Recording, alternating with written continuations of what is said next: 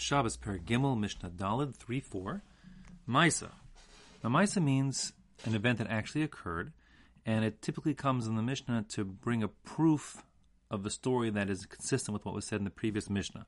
In fact, in our in the Gemara, in the Bavli, so this Mishnah is not broken up. In other words, what we said in the previous Mishnah, referring to um, using sand to heat the egg, is directly followed by the word Maisa in the same Mishnah. Here it's broken into two Mishnahs, but still, we're going to now be reflecting back on what we said in the previous Mishnah, and we're going to say a following story. Maisa Sha'asu Anshe Tiveria. The people of Tiveria once did the following stunt. Vehiviu silon shel tzonin letoch ama shel chamen. Tiveria is famous for having hot springs. And the hot springs, of course, are great because they stay warm all year round. They tend to be sort of a little bit stinky and gross, um, as all hot springs tend to be. So what the people of Tiberia did is they said, listen, let's make a mikvah of clear, fresh water from the Kinneret. We'll take a pipe, we'll run the pipe through the hot water of the Chame Tiveria, of the Tiveria hot springs, and that will allow the cold water coming from the Kinneret, Lake Kinneret, to be warmed up, and now we can fill a mikvah with clean, fresh warm water. Brilliant. And since we're not using a fire to cook it up, it seems like it should be okay. So that's what it says here again. Maisa, it happened, Sha'asu Anshe Tiveria, the men of Tiveria did the following story. The Heviu Silon Shel Tzonen, they took a pipe of tzonen, of cold water, Letoch Ama Shel Chamen, and they put it through a little, like a little like river or conduit of hot water that was coming from the hot springs, and then they filled up, let's say, a mikvah with that now warm, clean, fresh water. However, the rabbis who observed this um, contraption said, "Im b'Shabbos, if we're talking about Shabbos, that you want to use this mikvah or this water, it has the status of any other water that was heated, I mean like on a fire, whatever it is, or told of on Shabbos. That being the case, asurin barachitza uveshtia, and that would mean you're not allowed to use this warm water that was heated on Shabbos for rechitza for washing your body, meaning even the tiniest bit you can't wash one finger with it because you're benefiting from something that was heated on Shabbos, and the rule is you'd have to wait as long as it takes after Shabbos to heat up water that amount. So you can't get any benefit even for one little tiny bit of washing your hands or face, feet, etc. Uveshtia, it's also forbidden to drink from that water because you can't drink from water that was heated on Shabbos. You'd have to wait meaning they're treating this as being regularly heated Shabbos water. Uvi Yom Tov, and if it, we're talking about a case of Yom Tov, so then the water is kechamen shechochmu b'Yom Tov, has the status of any other water which was heated on Yom Tov. Now the rule is you are yes allowed to um, boil water on Yom Tov as long as you have the fire from before. And that being the case, you would be allowed to drink this water, but the rule is that we we don't heat water for bathing on Shab on Yom Tov. Um, the reason why is because, uh, according to for Ashkenazim, according to Tosfos, the reason why is because uh, that would be an Isra Dorais, in fact, uh, of simply, although there's a rule of Matoch when which says that since certain things are permitted on on um, Yom Tov, so then everything like that is permitted on Yom Tov. So that means that you can carry on Yom Tov since you, since you need to. Be, let me take a step back. I'm sorry. The rules of Yom Tov, in terms of the halachas, are a little more lenient than the rules of Shabbos because one is allowed to prepare food on Yom Tov. So things that are for food prep, like for example cooking, or let's say carrying, um, are permitted on Yom Tov, while they're forbidden on Shabbos. The rule is that since mitoch, since they permitted it, the Torah permits it in general. The rabbi didn't forbid it, um, even if you're not doing it specifically for cooking purposes.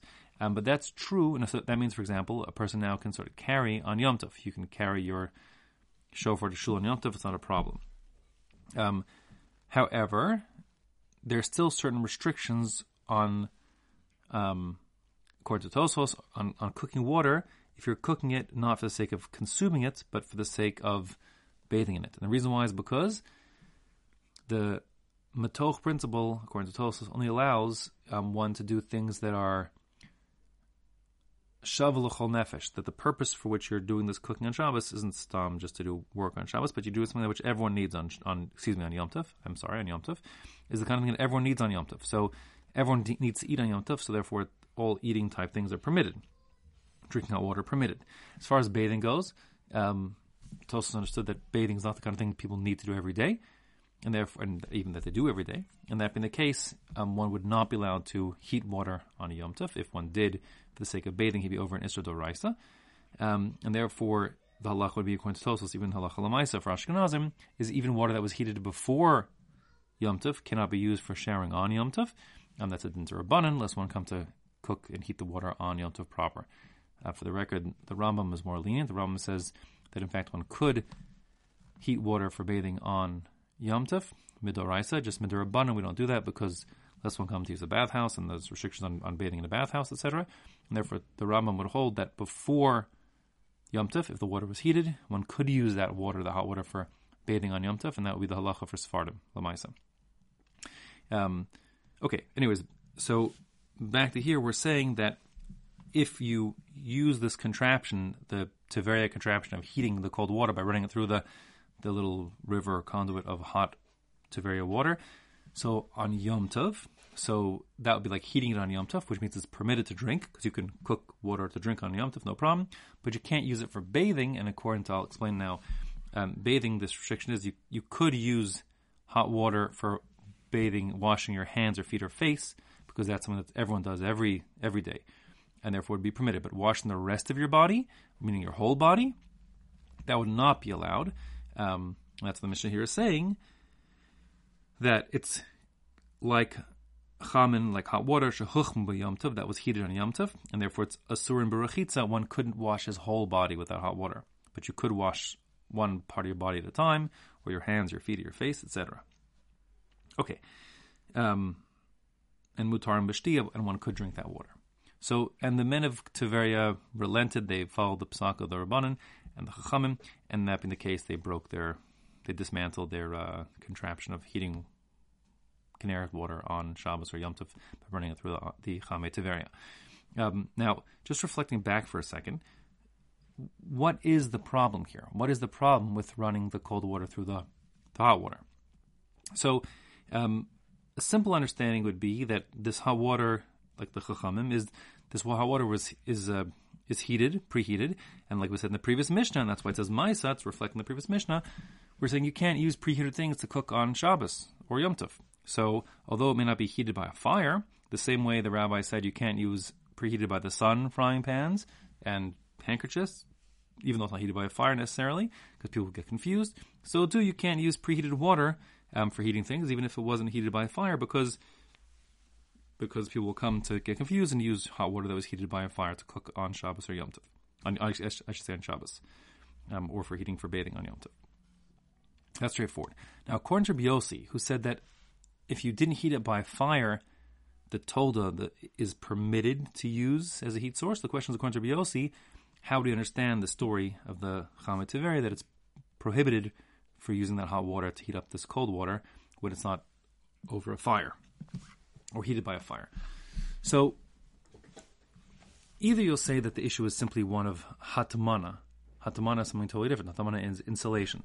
So the same way that it started out by saying in the previous Mishnah, you according to that one pshat, you can't insert the egg into the hot sand because it's like Hatamana, it's like insulation with um, something that could be mistaken later on for a, a Mosif Hevel for something that adds heat like the remet, the embers.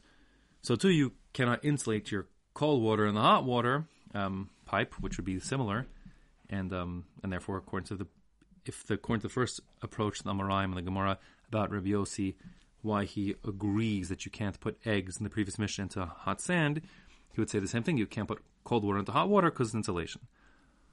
According to the other opinion that we brought in the Gemara, from the Gemara, why it's why Rabbi Yossi agrees you can't put eggs in sand, hot sand, um, on Shabbos, even though he lets a he doesn't have a problem with tolda of chama, preheated by the sun things.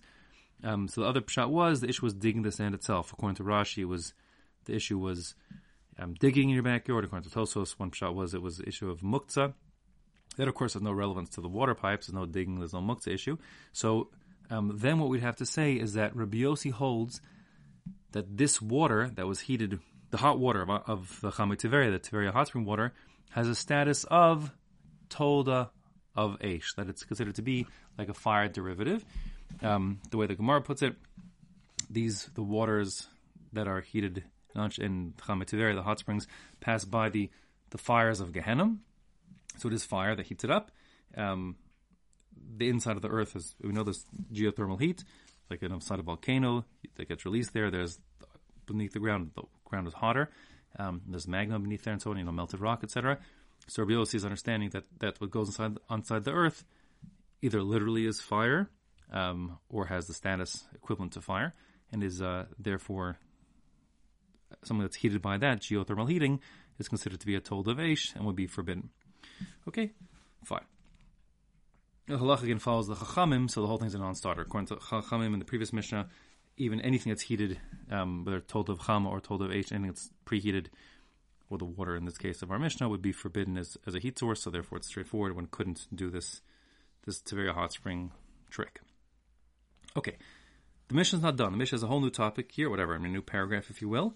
Um, we're going to talk about now um, two particular containers that were used for keeping water warm. Think of it like as like a thermos, if you will. So of course, didn't have real thermoses. They couldn't make vacuums back then. So what did they do? They would have a container filled with water, and then they would use supplemental coals added to the container to keep the water warm. So you have two methods here. You have like coals on the outside, like a little pouch on the outside of the container, which has hot coals, which will add heat. And you have sort of like a, a double bottomed, like a fake bottomed um, container where the under the top part is a container for water, and the bottom part is a shelf where you can put hot coals, which will, of course, make the water much, much hotter. So, according to most, according to Bartenura and most um, Rishonim here, what we're talking here is an issue of hatmana, of insulation. And we're speaking a bit out of turn because we'll go back to the topic of hatmana in the next parak.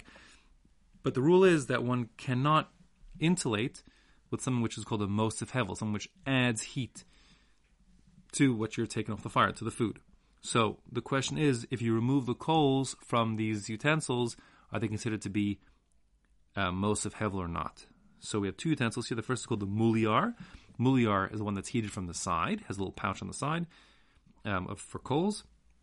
And if you remove that, the coals from the side of the muliar, so then we say that um, it's not a mosif hevel, the heat diminishes, and you could therefore keep that hot water for use on Shabbos.